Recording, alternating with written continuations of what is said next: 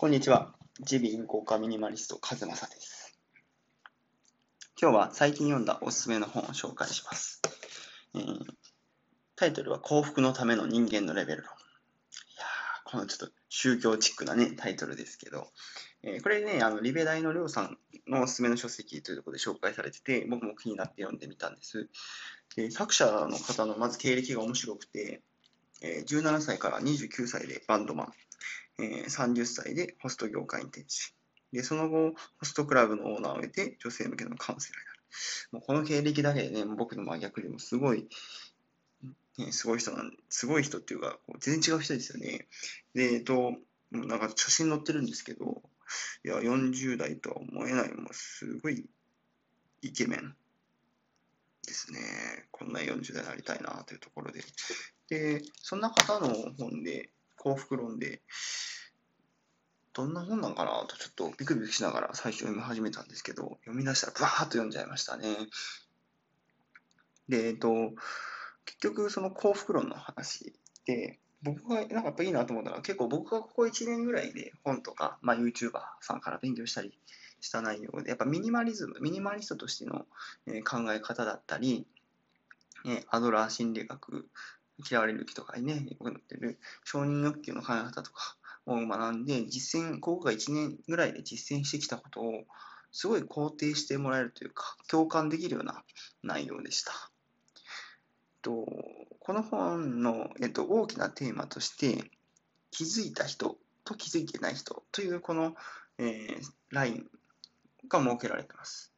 えっ、と、9つのフィールド、えっ、と、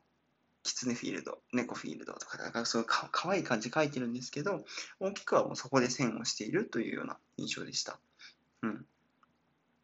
で、やっぱり気づいていないステージと気づいているステージ、この差はすごい面白いんですけど、いわゆる気づいていないステージっていうのは、まあ日本人8割いて、例えば常識、固定観念、主観にこう固まったような、で、文句とか愚痴が多くて、自己肯定感の低い、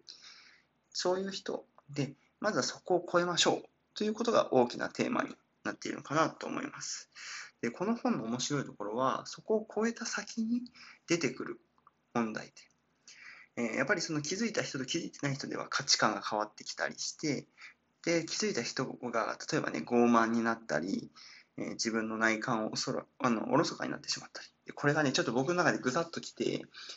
まあ最近はまたちょっとそうでもなくなりましたけど、やっぱりね、こう本とか学んだ知識を持って、自分の考え方がこう、ブラッシュアップされた時に、そうじゃない人をちょっと見下してしまう瞬間とかがやっぱ振り返った時にあったんですね。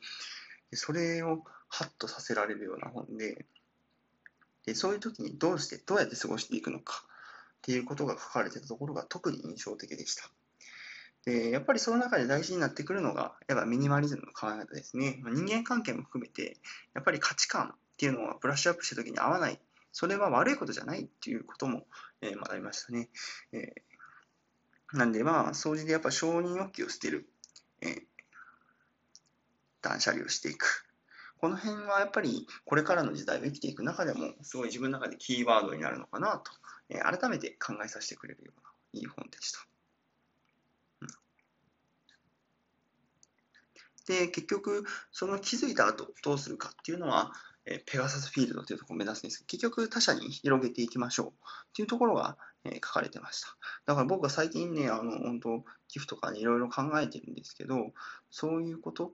なので、まあ、僕もね、自分なりに、この本読む前からね、ちょっとずつこう、ステップアップできてたのかなというふうに、この本を読んで、えー、気づかされて、また言語化してもらって、すごい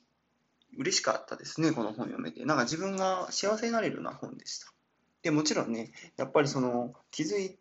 た側に行ったと思ってもまた戻るっていうことがすごい書かれてたので、また身がね、あの、引き締まるような思いで、すごいいろんなことに気づかせてくれる。すごい出会えてよかったなという本でした。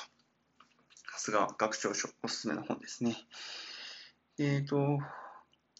この本はね、他にもね、えっ、ー、と、いろんな側面で、そのようなフィールド、9つのフィールドについて細かく書いてくれてますんで、えー、まだ読んでないという方はね、ぜひ読んでほしい一冊になっています。はい。というわけで、今日は、えー、おすすめの本を紹介させていました。幸福のための人間レベル論。藤本茂之さんの本です。えーで、今後もね、こういうお気に入りの本とかだったりはまた紹介していきますんで、気になった方は、えーまた僕のツイッターフォローするなりで、このラジオをチェックしてもらえると嬉しいです。